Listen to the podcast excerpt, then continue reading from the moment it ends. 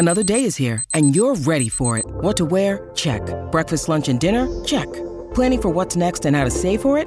That's where Bank of America can help. For your financial to-dos, Bank of America has experts ready to help get you closer to your goals. Get started at one of our local financial centers or 24-7 in our mobile banking app.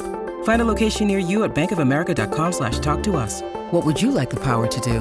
Mobile banking requires downloading the app and is only available for select devices. Message and data rates may apply. Bank of America and a member FDIC. When you need mealtime inspiration, it's worth shopping Kroger, where you'll find over 30,000 mouthwatering choices that excite your inner foodie. And no matter what tasty choice you make, you'll enjoy our everyday low prices, plus extra ways to save, like digital coupons worth over $600 each week. You can also save up to $1 off per gallon at the pump with fuel points. More savings and more inspiring flavors make shopping Kroger worth it every time. Kroger, fresh for everyone. Fuel restrictions apply. With threats to our nation waiting around every corner, adaptability is more important than ever. When conditions change without notice, quick strategic thinking is crucial. And with obstacles consistently impending, determination is essential in overcoming them. It's this willingness, decisiveness, and resilience that sets Marines apart. With our fighting spirit, we don't just fight battles, we win them. Marines are the constant our nation counts on to fight the unknown. And through adaptable problem solving, we do just that. Learn more at marines.com. Hey there, I'm Grant Wahl. Welcome to the Planet Fútbol Podcast. This week's interview guest is Landon Donovan, the new head coach of San Diego Loyal. A quick reminder if you like the podcast, it would really help us if you go to Apple Podcasts and provide a rating and a review. And we'd appreciate you recommending the podcast to someone you know. Onward! Hey there, Grant Wahl, with our guest this week, Landon Donovan. Needs no introduction. Landon, thanks for coming on the show. Thanks for having me, Grant. Um, lots to talk about. We're recording this on Saturday in Seattle ahead of the MLS final. We're coming out on Thursday. And you've got some news, which is that you're going to become the head coach of the San Diego USL team that starts play next year, which is exciting. Congratulations. Um, Thank you. I think you had the news there, not me. uh, and why do you want to do this? Um, good question. Blunt question.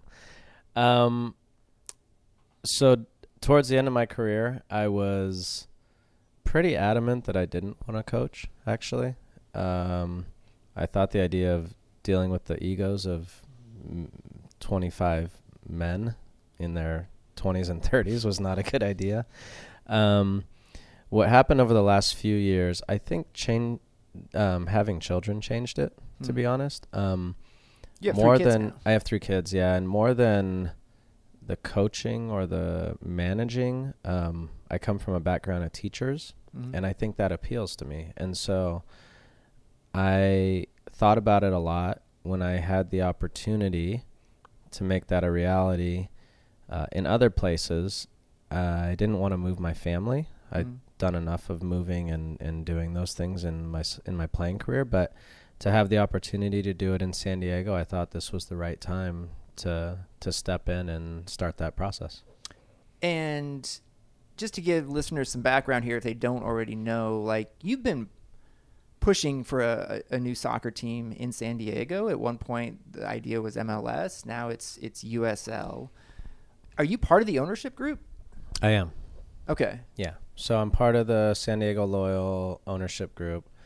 Um, when the conversation first happened with Warren Smith, who's our president and founder, we talked a lot about one, what's best for the club, two, what would I be best at, right? What role would I best fill? And as I sat with it for a few days and even probably a week or so, I came, I, I kept coming back to this is the opportunity for me to to begin my my, co- my coaching career, Mhm. and I really wanted to try. Um, now the the issue is, of course, I have no experience, never done it before. It's a big risk, right, with a new club. Um, but I'm confident in my abilities, and the the key I think for anybody in a leadership role that I've learned throughout the years is having good people around you. Mhm. And so having the ability to have good people around me is going to help a lot. Who is going to be part of that staff? So so far, um, it it started with sort of three people. Um, one is Shannon McMillan, who lives in San Diego, former national team star, needs no introduction. Um, she's helping in a lot of different ways, but she's just someone that's good to pick her brain, Mhm. and she's been successful. Uh, the second is Paul Buckle, who worked with Warren Smith at Sacramento Republic, and is moved in sort of um, an advisory consultancy role, and he's been really helpful in talking through and helping me understand what I want in staff members, what I want in support staff, what do I want the team to look like. Um, very helpful in all those ways. And then the third is a woman named Carrie Taylor, who was a big part of the Soccer City project um, that we tried to bring Major League Soccer to, to San Diego. And I've just gotten to know her very well and very, and we've gotten very close over the years. Um, really smart soccer brain, been in soccer her whole life. And when the opportunity was there to start building my staff, she was someone I wanted on as an assistant coach. So she'll be one of our assistant coaches. and that's something that I need to do all the research, but is is, is either unprecedented in American men's pro soccer to have a woman who's part of the coaching staff, or um, or it's very rare. Uh, Yeah. was that something that you expressly wanted to to do with here? I wanted to I, I wanted to give people the opportunity that they might not otherwise have, right? So Mhm. we can and maybe we will for our other assistant coach go after somebody who is established and well known to help, right? Cuz I need help. This is the first time I've done this. Um, it's the first time Carrie's done this at this level. Carrie's coached men and women in college, but never at the professional level. But the the overwhelming thing for me was Warren is giving me a chance, right, to to start my coaching career, and I'm very grateful for that and appreciative, and I want to do the same. So I want to have the ability to bring people in who might not get that opportunity. I want to bring players in who haven't had an opportunity yet to shine and show themselves and help them develop and get better. People need chances, right? And so I can't tell you why I'm so passionate about that, but I really am passionate about that. Okay. Um, and it's interesting. Like other pro sports in America have already sort of broken that barrier and had women as, as coaches on the staff, whether it's the NBA, whether it's the NFL. And I also am reminded sometimes, like U.S. Soccer will post these photographs of a license or pro license graduating classes, sort of without the realizing, oh wait, it's all dudes, like and Yeah. and often all white guys. Yeah. Um, and is this how you go about how we go about as a soccer nation? Finally, starting to correct some of this stuff. So, um, maybe. At, in the end, Grant, it comes down to, and I, and I went through this process a lot in in identifying Carrie, who I was was right in front of me. What I realized is there's lack of opportunity, right? So it's not lack of knowledge or know-how or passion or willingness or capability. It's lack of opportunity, and so when I, I, I talked to my wife and I said, What do you think about us hiring a, a female assistant? And she said, Well, are there any who are qualified? Are there any who do it now? And I said, mm, There are many who are probably qualified, but not any who are doing it now. And the problem is is they don't have the opportunity, right? So someone will take a chance on a 28-year-old former USL player college player and give them an opportunity to come in and be an, a second assistant and let them grow. Why wouldn't you do that for a female or a minority or somebody else? Now, you don't do it just for that. Carrie is qualified for the job in every way. She just happens to be female. So to me, it's not a big deal. I know it will be a big deal outwardly, but she's qualified and she helps me in so many ways to make my job easier, right? And that's what an assistant coach should do. So she's qualified, she just happens to be female, but it's also nice that she is getting the opportunity and I hope that others will at least consider that. And and by the way, it, as we talk about our players, right? I think about me in a coaching or management role there's so much value to having a voice and an opinion that's different than yours. Yeah. Right? And any way we slice it, the female viewpoint is much different than the male viewpoint in a lot of ways, right? If someone comes from Mexico, they're much they have a different viewpoint than us in America or someone from Sweden or from Africa. It's valuable to have those viewpoints because sometimes we don't see things the same way. Along a lot of times I run things by my wife about soccer. She knows nothing about soccer. And she'll give me a vantage point that I hadn't even thought of because I'm so in the weeds and it's so valuable. So having those different viewpoints and opinions is really important. This is kind of a side thing, but like Jill Ellis, um, should an M- do you think an MLS team should pursue her? Like, what do you think? Her Why next wouldn't step why wouldn't they? should be? Why wouldn't they? I'd love to have Jill Ellis. if you're listening, Jill, come. I mean, she knows Yeah. what she's doing, right? I watched a commencement speech she gave um, online, and it's just so powerful, right? It's so powerful, and she gets it. She's qualified, but she was given a chance, right? At some point, she was given a chance. Now, I don't know if she wants to coach men. Maybe, maybe not. But yeah, why wouldn't she? Why is she more qualified than someone else? So Or why why is she less qualified than someone else? Sorry. yeah, yeah. I, I- in terms of just logistics of of what happens between now and when you guys start playing in 2020 as a team. Yeah, thanks for reminding me. it's a lot of headaches, is what it is. Yeah. So, uh, from my side, I mean, obviously there's the club side and the organization side, but from my side, it's identifying and signing players, which we've done. Majority of our roster has been agreed. Okay. Um, finding places to train, where our players are going to live, what their daily living situation is going to look like. And then once the schedule comes out in December, it's starting to plan and understand what that looks like, preparing preseason. There's a lot. Um, having an invite only tryout and then having open tryouts, those kind of things where you can hopefully identify players. So a lot of a lot of work goes into the next few months. And the name is San Diego Loyal. Mm-hmm. Has that been announced? I should know this. Yeah, you should know that. Yeah. My bad. My bad. But that's all right, Grant. I know you got a lot going on. What what was the what was the thinking behind that? So Warren is very particular, Warren Smith, our president, in giving the people what they want in a club. Mhm. He it's what he did with Sacramento. and It's why all of a sudden Sacramento Republic was one of the the biggest names in US soccer period. Forget what league they were in. He understood that if you connect with the people and help bring their ideas and their passion and their love for that city to life, that they will support you. And so we had 12 listening sessions with probably 500 different San Diegans from every walk of life artists, Mexican American, the soccer fan, the soccer family, the military. And over and over, the one phrase came came up every time.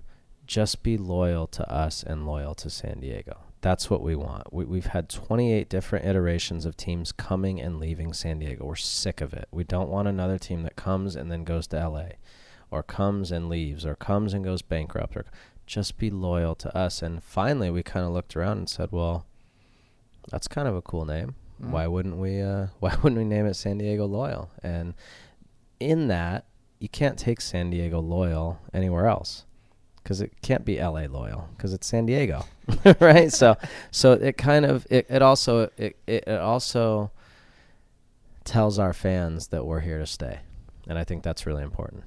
So who's your mascot? Is it like a Boy Scout or something? That's pretty good. A dog. okay. There you go. Okay. You can have a dog, right? Fair, fair. We don't have a mascot, but you never know. That's a good idea.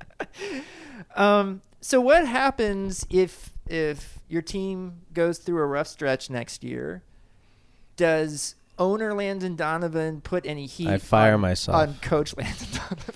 No, so so this is so in some ways you might say, yeah, that's an awkward situation, right? But actually for me, I am above all else wanting what's best for the club, Right. right? As an owner, as an executive VP of soccer, I want what's best for the club. I realize this is risky in some ways, right? Um, having me as as a coach. It's also risky having me in in as an executive VP of soccer for a new club, right? That's a very risky thing to do. Again, I'm confident in myself and I and I think we will be successful. However, if it's not going well, I have enough awareness. I can put my ego to the side. If it's not best for the club, I don't want to do it. It's not right. And more than that, um, it's also about the city and the community and the fans, right? If that's not good for them and we're struggling on the field, then I shouldn't be part of it, right? And that's I'm totally fine. I'm saying that publicly here, right? Yeah. So I'm totally fine with that. It's interesting because most USL coaches, head coaches, have aspirations of of coaching in a first division somewhere, whether it's MLS or wherever. This seems like it, you might be an exception. Mm-hmm. That's to a that. Good question. Or are you? No, it's a good question. So I don't have aspirations of that. Um, if that happens, if I get into it and I love it and I'm good at it, and that happens somewhere down the road, that's fine. I'm open to that. But I truly want to do what's best for the club, for the fans, and then also for our players. I mean, honestly, the beauty of having someone who's in ownership but also coaching the team is I see the big picture too and I, I care about the big picture. It's not like I'm 100% focused on Saturday, next Saturday, next Saturday, and trying to keep my job. I'm also focused in are we developing players? Are we doing what's right for the brand? Are we doing what's right for the community? And sometimes that means playing a different player and giving someone a rest because it's the right thing to do for the player. Whereas other pl- other coaches might say, "No, I got to win this Saturday." Mm-hmm. I see the big picture, right? So I'm I'm okay with that. And this is an expansion team. It's going to be a process. It's not going to be perfect. You know, if we make the playoffs, it's not a miracle, but it's great, right? I mean, that's that's a good goal for us to have. I'm not worried about the absolute day to day not going well or the absolute week to week. We're going to have a lot of learning curve, and that's okay. I'm I'm okay with that. I know I will get better and I know we will improve, but I'm also confident that we're going to do very well. What's your opinion on coaching licenses? Because soccer's mm-hmm. different from like other sports where you have these licenses and there's, you know, they're required in some countries. Like, and I don't even know. Do you have one? I'm so I'm currently taking my B license. I will get it uh, hopefully uh, in December. Okay. And then I will begin the process of taking my A license in January. Okay. Um, so my opinion is this: if you, I'm going to use a weird analogy, but you go to school for four years or six years or eight years to become qualified to do what you do. So why wouldn't you have to do that in soccer? And on a bigger scale, and this is a different conversation, but why do we not prepare in that way to have children? Right? Why wouldn't you take classes and read and learn about how to parent? And I mean, a lot of people just get pregnant, have kids, and that's it right? And it, it, it's always been strange to me. Like, why wouldn't we prepare for that? That's a that's the biggest thing we're gonna do in our world. So anyway, back to coaching. I digress. Back to coaching. Um, the only challenge I've had so far with the B license is that the B license is geared towards youth soccer. Right. So it's not relevant to what I will be doing. It's still very helpful for me and it's been a lot of learning for me, but a lot of it then ends up being you know, how do you deal with parents or how do you, and that's not something that I will deal with. So that's ridiculous that you actually have to deal with that. I would think, just my opinion, but to do the licensing. Um, that you're having to deal with the part about dealing with parents. I, my my feeling is if you're like in the soccer Hall of Fame, you should probably be able to just go straight into the pro license. Well, yeah, but how many successful players in any sport have failed as coaches. There have been quite a few, and I think if you have that mentality that it's just like, ah, I played the game, I know the game. It's it is totally different.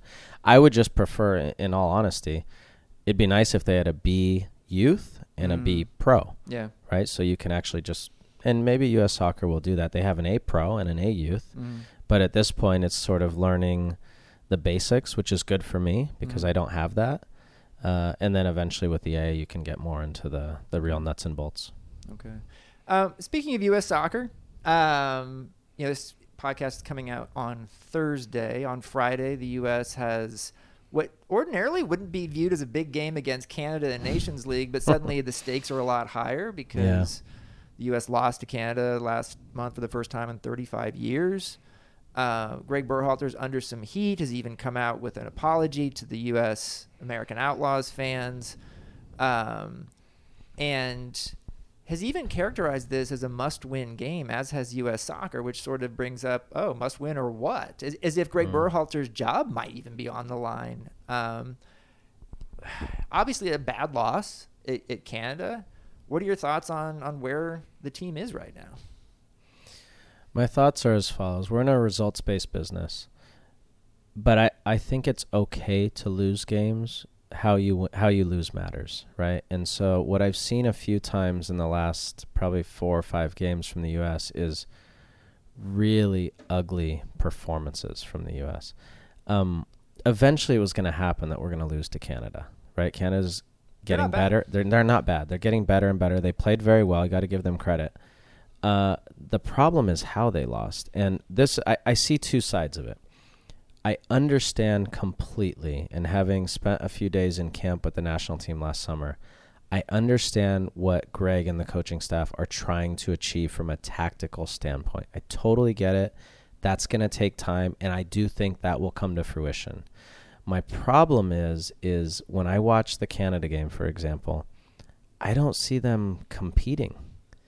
Uh, I don't want to say they don't care, but sometimes it looks like they're not that worried if they lose. And this is your national team. I mean, it hurt bad every time we lost, right? I mean, and it should. It should matter to you. And I didn't get that sense. And that part bothers me because – you can do the tactical piece, you can be good technically, but if you can't compete and really get after it for your national team, that's a problem. And I don't know if that's a coaching staff issue. I don't know if it's the players. I mean, the players at some point got to they got to do it, right? I mean, it's their job. So that's the part that I think bothers me. So if that doesn't change, that's concerning, I think. I, I think we're seeing individual American players doing quite well at club level. Pulisic obviously is on a really good run of form for Chelsea right now. Um, you know, other players. Um, McKennie's having a pretty good season at Schalke. Um, you know, like I guess one question that I have for just from watching this team is the best U.S. teams, in my opinion, have always been hard to play against. Yep. Now there may have been varying degrees of, of skilled players, but um, the best teams had some of those guys, but also to a man that those teams were hard to play against. I don't see this these U.S. teams, and this has been for a few years now. I think this started under the latter half of Klinsmann and has continued. They just aren't as hard to play against. Yeah, you said it. That's the perfect phrase, right? Uh, I had a coach who passed away, uh, Mooch Myernick, and he used to say before every game, be hard to play against. And if you really take that phrase to its core, there's a lot in there, a lot packed in there, but you don't want the other guy coming off the field going, oh, that was an easy game, right? And I think Canada came off the field going, "Jeez, that was easier than we thought it'd be, right? And so that's a great, it's a great point and a great phrase is it possible? It just seems like it should be possible for the U.S. to both. They, they shouldn't be mutually exclusive. Agreed. To Agreed. Be, to be that, to have that mentality, but also play good soccer. So there have been some games in the past, you know, however many, where you say, okay, they didn't get it perfect tactically. They weren't good passing out of the back. They made some mistakes, whatever. But like they competed. They it was a hard game for the other team, and that's fine. I think fans are fine with that as former players, we're fine with that. We know you're not going to win every game. You're not going to be perfect, but you got to compete. And I don't know if it's a. I don't know if it's a, ge- a generational thing. I don't know if guys have too much fame and money and feel like they've made it too early. Uh, I just don't see that real grit from a lot of these players, and I, I, I don't know how you create that. You know, it sometimes it's what did you grow up in? What are you, you know, when you step on the field, what's inside you that motivates you? Because if you don't have that, it's hard to, you know, the money's not going to motivate guys at this stage of their their career. They're all making a lot of money. Um, so what is it inside you that says, I don't want to lose to Canada 2-0. Like this hurts me and I'm going to do something about it. And, and I don't see a lot of that right now. Do do you have like a, a relationship with any of the guys on the current team? Yeah. Yeah. With some of them, yeah. Any of the like which ones? Well, obviously the older guys yeah. because I'm old, Grant. But I'm wondering, like some of the younger guys, like like Pulisic, McKennie, Tyler Adams, those guys. I mean, they're Mhm. in their early 20s. Yeah. No, I mean I don't have close relationships Mhm. with those guys. In fairness to those three that you just mentioned, I think they do bring it. I think they bring it every time they're on the field. Christian certainly does. Weston, I think, does. Tyler absolutely does. Um, some of the other guys, I haven't seen as much of that from, and that's that's a little worrisome. Um, some of the guys, I get the sense that they almost don't can't believe that they're there. Like Mm. I can't believe I'm playing for my national team. And they don't always play that tentatively with their club teams, but for some reason around the national team, you see that a little bit. And, and I'd like to see that change. I mean, this is stuff that this is good analysis here. You've done television work. Is there any chance you could still do that on the side while you're a full-time head coach? Uh, I don't know. I hadn't thought about it. I got enough to worry about as a coach. but I guess, I mean, other coaches I think have done it from time to time. Yeah. Yeah, I don't know.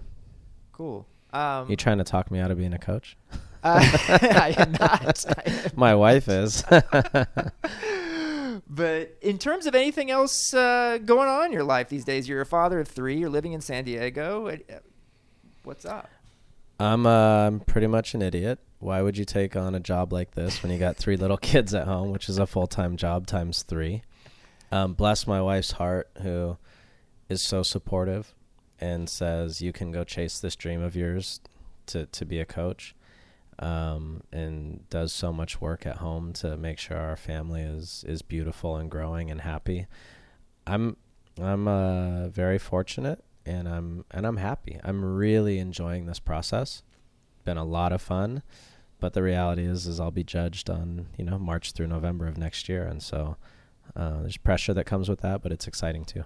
And I, I feel like I should ask this question just in case. Uh, is there a, a number 10 jersey with your last name on it that you might. Uh, there is a number consider? ten jersey with my na- last name. It's uh it's in my closet, and it's staying there. Just thought I would ask there. Uh, Landon Donovan, thank you so much for coming on the podcast. Good luck. My pleasure. Thanks, Grant.